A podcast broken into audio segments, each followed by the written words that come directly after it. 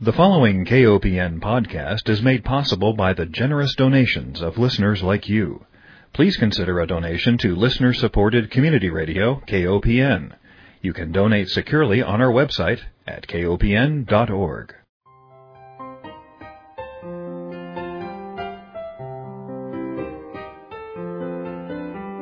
Hi, welcome to Food Sleuth Radio, where we help you think beyond your plate. I'm Melinda Hemmelgarn, a registered dietitian and investigative nutritionist on a mission to connect the dots between food, health, and agriculture and find food truth. And today I'm delighted to welcome Professor John Pastor. He has a PhD from the University of Wisconsin-Madison in forestry and soil science, and he received his master's degree from the University of Wisconsin-Madison in soil science and a BS from the University of Pennsylvania in geology. I happened to meet John at a gathering and we were talking about some of the issues that he faces in Minnesota. He is affiliated with the Department of Biology at the University of Minnesota in Duluth. I was so fascinated by some of the research that he was doing that I thought, let's have you come on and tell your own story. So, Dr. Pastor, welcome. Well, thank you, Melinda. Nice to be on. You have been with the Natural Resources Research Institute at the University of Minnesota for decades. Tell me how you got there and how your interest in ecology first began. Oh, well, that's a long story. I guess, like many people who became ecologists or work in natural history, it goes back to childhood.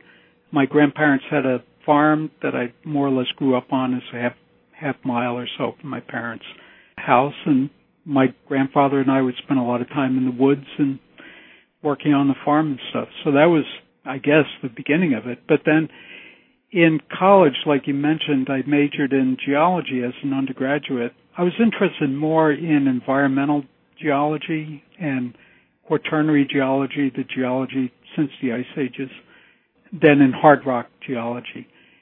And then I went to work as a consulting geologist for a civil engineering company after graduation, doing a lot of environmental impact statements, surveys, things like that, but decided that I really needed to get a, uh, at least a master's degree to go on professionally.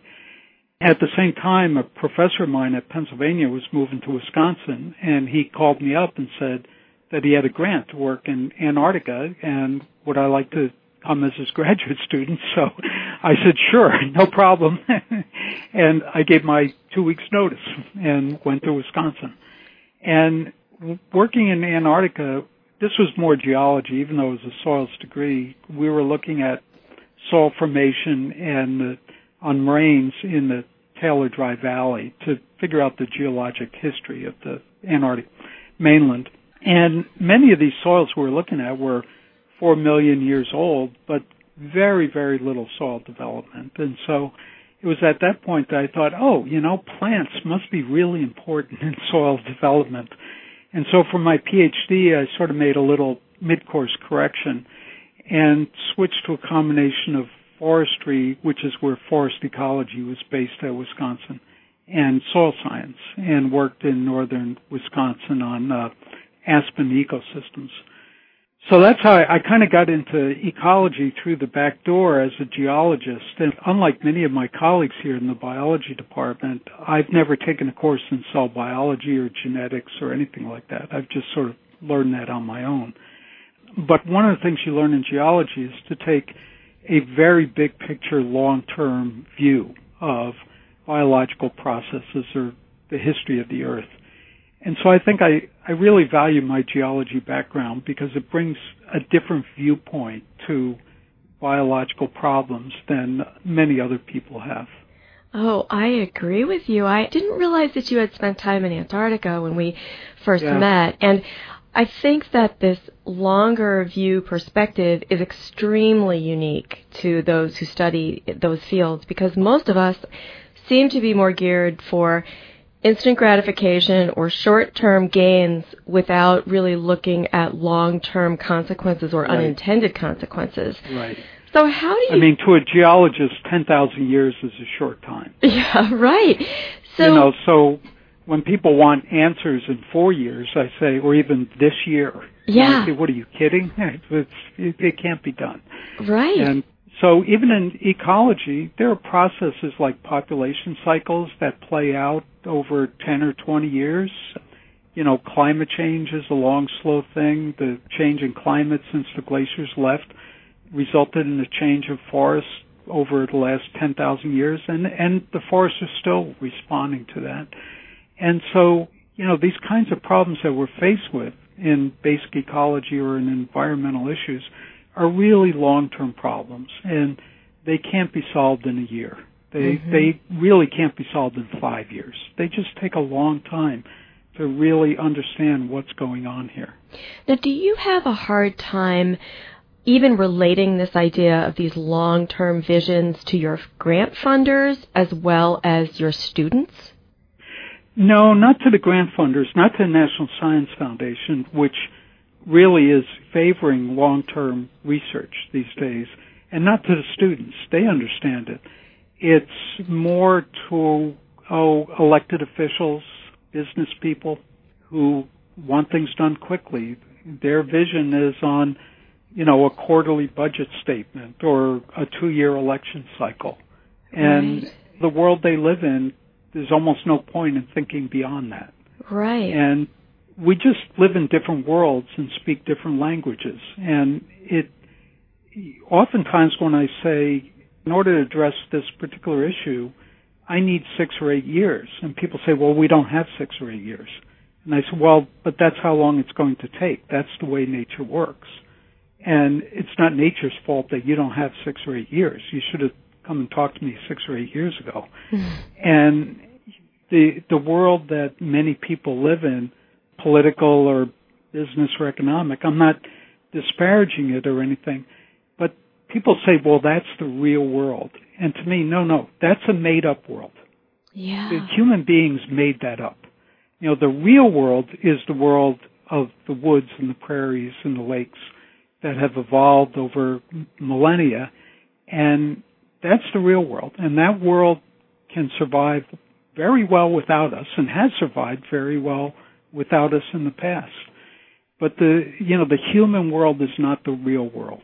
And just because as human beings we've made these economic and political structures that work on quarterly and annual and two year cycles, four year cycles at the most for a presidential election, the natural world is not compelled to to follow those that time scale of things. What do you think is the best approach for shifting how we think about these time frames. I mean, you're right, we are so entrenched in those quarterly reports and election cycles. And if we're really going to protect the environment, if I'm understanding you correctly, we have to take this much broader view. How do you think we go about shifting that mindset? Well, education, for one. We have to do a stronger job of educating our students about this, being more explicit about it. But even then, you know, many students, they might take a biology course and then, you know, major in political science or something and go on. And they don't remember a lot of these things. Mm-hmm. You know, I think what would be really helpful is if we had some elected officials that understood this and spoke up about it. And a while ago, a colleague and I were talking, and we, we were talking about politics and stuff, and we said, so who is the Gaylord Nelson of today? You know, Gaylord Nelson was a senator from Wisconsin who started Earth Day. And then we started thinking of other people of that generation back in the 60s and 70s. Stewart and Mo Udall. Stewart Udall was the Department of Interior. Mo Udall was the uh, senator from Arizona. Frank Church, the author of the Wilderness Act from Idaho. In Minnesota here, we had a congressman, Bruce Vento, who was a biology teacher, but a really staunch and eloquent supporter of conservation of the environment. And what amazed us when we said this, so who, who is the Gaylord Nelson of today? We couldn't think of anybody. Mm-hmm. There are no politicians out there that it's, that are playing this role that are speaking eloquently in Congress and in the state legislatures about the need for conservation and the need for taking a long-term, broader view of these things and the need for patience in dealing with environmental issues.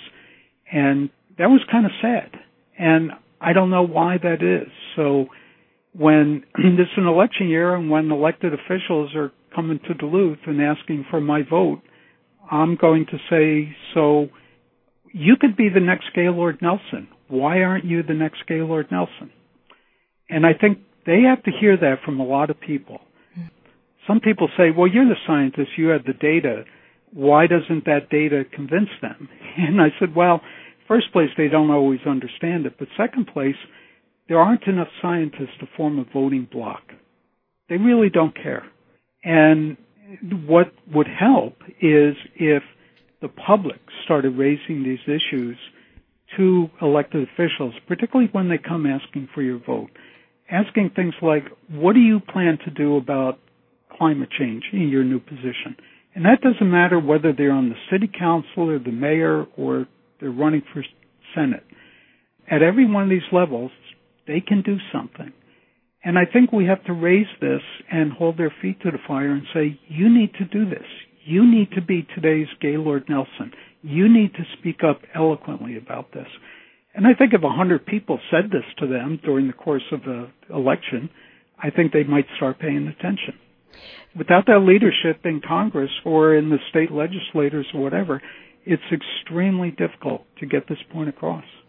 And I don't even think that it would take a hundred voices. Uh, from what I understand, if you get five calls on an issue, it garners greater attention. I don't know how empowered people feel anymore in reaching out to the legislators, but I'm with you in terms of it is extremely important. I mean, we know that if we don't speak out, nothing will happen, so we might as well give it a shot. But we have to be informed. It's always helpful to have, you know, the, the talking points available and to understand a little bit about the subject. So let's give people a concrete example, and I think your research on Minnesota's wild rice is a great example. So you've been doing some research. I know that one of your graduate student projects actually, she did a thesis, and it was wild rice, the dynamics of its population cycles, and the debate over its control at the Minnesota legislature, which I saw that mm-hmm. title and I thought, wow, you mean it's the wild rice is controlled at the Minnesota legislature. This is curious, and I learned that wild rice was Minnesota's state grain. It's not really rice, by the way. It's an annual watergrass seed. It's delicious. So tell me a little bit about your research and why it's important for all of us to not only know about it, but also speak up about it. Well, yeah, this is really interesting. And this has a long, long history. Wild rice is for the Indian people up here who are Ojibwe, Chippewa it's sometimes called. Wild rice is a staple food, but it's also a very sacred food to them. Their origin stories all revolve around wild rice. And when the reservations were first set up here in northern Minnesota, the Indian agents kept the best wild rice stands for themselves, and they set up the reservations for the, the tribes in pretty crappy areas. So the tribes have, and various things have happened over the years to impinge on the wild rice. And so the tribes for a long time have had, well, kind of, um, have felt shut out of things about wild rice a number of years ago, about 20, 30 years ago, the University Agronomy Department went to the tribes and said, look, why don't we work together and, you know, we'd like to work with you on improving productivity of wild rice. And the tribe said, okay, fine, we can work with you. And so they got a lot of wild rice seed from the tribal areas, which were now the best place to have wild rice because wild rice in much of the rest of the state had been over harvested or you know the lakes don't support it now for whatever reason. And so the, the tribes on the reservations now had the best stands of wild rice. And so hybrid versions not gmo but hybrid versions of varieties of wild rice were developed. And this started what's called the paddy wild rice industry in minnesota and the tribes harvest wild rice in the traditional way with a canoe and by hand. The paddy wild rice industry is like harvesting wild rice as if it's wheat. The farmers grow it in the field, they flood a field, they plant wild rice, and then after the seeds are ripe in August, they drain the field and they go in with combines and harvest it. So this is, it's the same species, but it's really a very different kind of grain. And it's sold as wild rice, but it has to be packaged either cultivated wild rice, which is paddy wild rice, or hand harvested or natural wild rice, which largely comes from the reservations. And it tastes different and it's just a different kind of grain. So then what happened was there was a movement of people started talking about GMOs and stuff and the tribe said, you know, by treaty rights, we have access to wild rice throughout the state, which they actually do and not the paddy wild rice that's grown on private land, but in public lakes throughout the state. And they said, we don't want any talk about GMOs. And I think there was a little bit of a misunderstanding because the agronomy department was going to use some molecular techniques to identify genes that were already in the wild rice population that they would then select through standard method breeding methods to do. They weren't going to introduce foreign genes from another organism into the wild rice. But anyhow, it, it became a big to do, and Monsanto got involved and everything else. So we started working with the tribes on a part of wild rice, just basic ecology. The wild rice goes through population cycles of four years. So there's a boom and bust cycle, and every four years you go from a productive year to an unproductive year to a recovery back to a productive year. And we were just working with the tribes on trying to understand the basic ecology of that, why that was happening, and so forth. And we're funded by the National Science Foundation to do this. But at the same time, this GMO wild rice controversy came up, and this particular student of mine was interested in that too. So her thesis was sort of half on the experiments we were doing on the population cycles of wild rice. And then the other half, she said, well, I'd like to write a paper on just this whole GMO controversy and the legislative history of dealing with the tribes about wild rice and other resources and stuff. And I said, go ahead. And so she teamed up with a uh, an American Indian graduate student, and they wrote a paper which was published in the Hamline University Law Review. And I think it's the only paper funded through the National Science Foundation that's been published in a law review journal.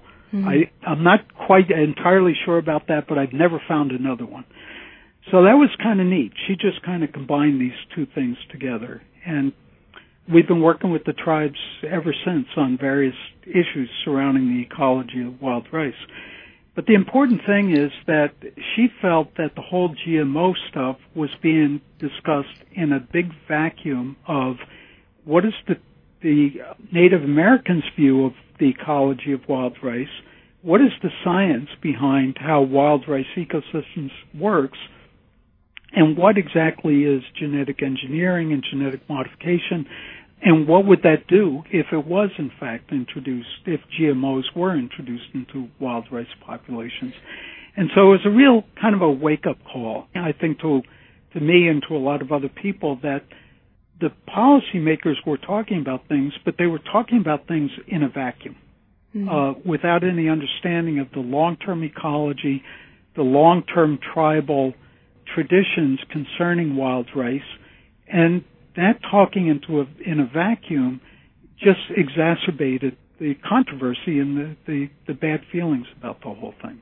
Let me take one moment, Dr. Pastor, and remind our listeners that they are listening to Food Sleuth Radio, and we are speaking with Dr. John Pastor, who's a professor at the University of Minnesota Duluth in the Department of Biology, and we are talking about native rice, helping natural ecosystems, looking at research and politics all combined. So with regard to what your student learned about the Native American view versus how politicians see the situation, what was she left with? You know, what did she come away with in terms of where she felt her next steps needed to be? Well, she finished her PhD and she's actually working for a uh, environmental consulting engineering company called Barr Engineering on issues surrounding uh, wild rice and native wetlands and stuff. And so this engineering company, which is a very good company here. It's won all kinds of awards. hired her because of her her knowledge of of wild rice and and Native American issues. So that that was good. There was a it actually was an important part of her getting a job. Mm-hmm. So, but where where it's going now is the uh, wild rice biologists and the water quality biologists for the tribes came to me and said, in the middle of these experiments on these these long term experiments on population cycles, and they said, you know, there's a problem that's kind of on the horizon that we'd like you to think about helping us with, and that concerns sulfate discharge from mines. We have a lot of iron mines up here, and in particular, there's talk about a new copper nickel mine being built up here in which the ore is particularly high in, in sulfur. And many of the rivers that flow off the mining district flow into the St. Louis River, which flows through one of the major reservations here. And so they were concerned about sulfate building up in the water and harming the, the rice. And this, to give you an idea, the state standard for sulfate in wild rice waters is 10 parts per million, which is very low. Drinking water is 250 parts per million, so 25 times higher for drinking water, but wild rice is 25 times lower. Wow, that's interesting. Where that came from was a study that was done by a biologist with our Department of Natural Resources back in the 1940s, where he found that wild rice generally did not grow in lakes in which the sulfate concentrations exceeded 10 parts per million, 10 milligrams per liter. So that's all they had at that point to make the state standard. And they didn't really pay it. The state didn't really pay attention to the standard. It didn't enforce it for a long time. You know, it just didn't seem to be an, a big issue that they wanted to put their effort in. Well, with the proposal to build a new large copper nickel mine, this be, has now become a big issue. And my initial response to the tribes was, sulfur is really complicated. I don't work on sulfur. You're going to have to find someone else. And they said, no, no, we need you to do it. We need you to do it. We trust you. We, we need you to do it. So I said, okay, but I'll need a little bit of money. I can't do it on the NSF money because it's a different problem. So they actually gave me a little bit of money to do some pilot experiments to get started. And what we found was we grew wild rice in buckets in which we added wild rice sediment from Wild Rice Lake, one plant in each bucket. And then we added different amounts of sulfate. And what we found was that the uh, growth of the plant was a little stunted when you added more and more sulfate. But in particular, what happened was the seeds became lighter in weight and some of the seeds weren't filled out. Mm-hmm. So we did that for two years. Mm-hmm. And we did it one year, was able to repeat it the next year. And then the tribe said, well, let's keep going. And I said, well, if we want to keep going, what do we have to do is grow wild rice in populations in stock tanks and really set it up like a long-term experiment to really understand this. And one of the things I really like about working with the tribal biologists and the tribes is they do take a long-term view of things. This is just part of the tribal culture to think many, many generations forward. Mm-hmm. And so they said, okay, fine. You know, it was great. Okay, you need five more years, fine. So we started working on this, and then the mining controversy has really heated up now. So the state added some more money to what we were doing, and we became part of a larger team uh, one group of people did went out to lots of different wild rice lakes and did surveys of the wild rice growth and the uh, water chemistry and sediment chemistry. And what we did was we developed hydroponic methods for growing wild rice in the lab where we could really control the chemistry of the water. And then we did stock tank experiments where we grew wild rice populations in stock tanks. And to, after we're in our fourth year of these experiments now, and basically what we found is that the sulfate does not affect the growth of the wild rice. What happens is the sulfate, when it gets into the sediment, there are bacteria in the sediment of wild rice wetlands, and like many wetlands, that there's no oxygen in the sediment. And so what these bacteria do is they strip the oxygen from the sulfur that's in the sulfate molecule and they kind of use that oxygen. But in the process, they're converting the sulfur to another form called sulfide, particularly hydrogen sulfide. And this is that rotten egg smell that you get sometimes in really wet soils. Well, that sulfide is really toxic to anything that breathes oxygen, including wild rice.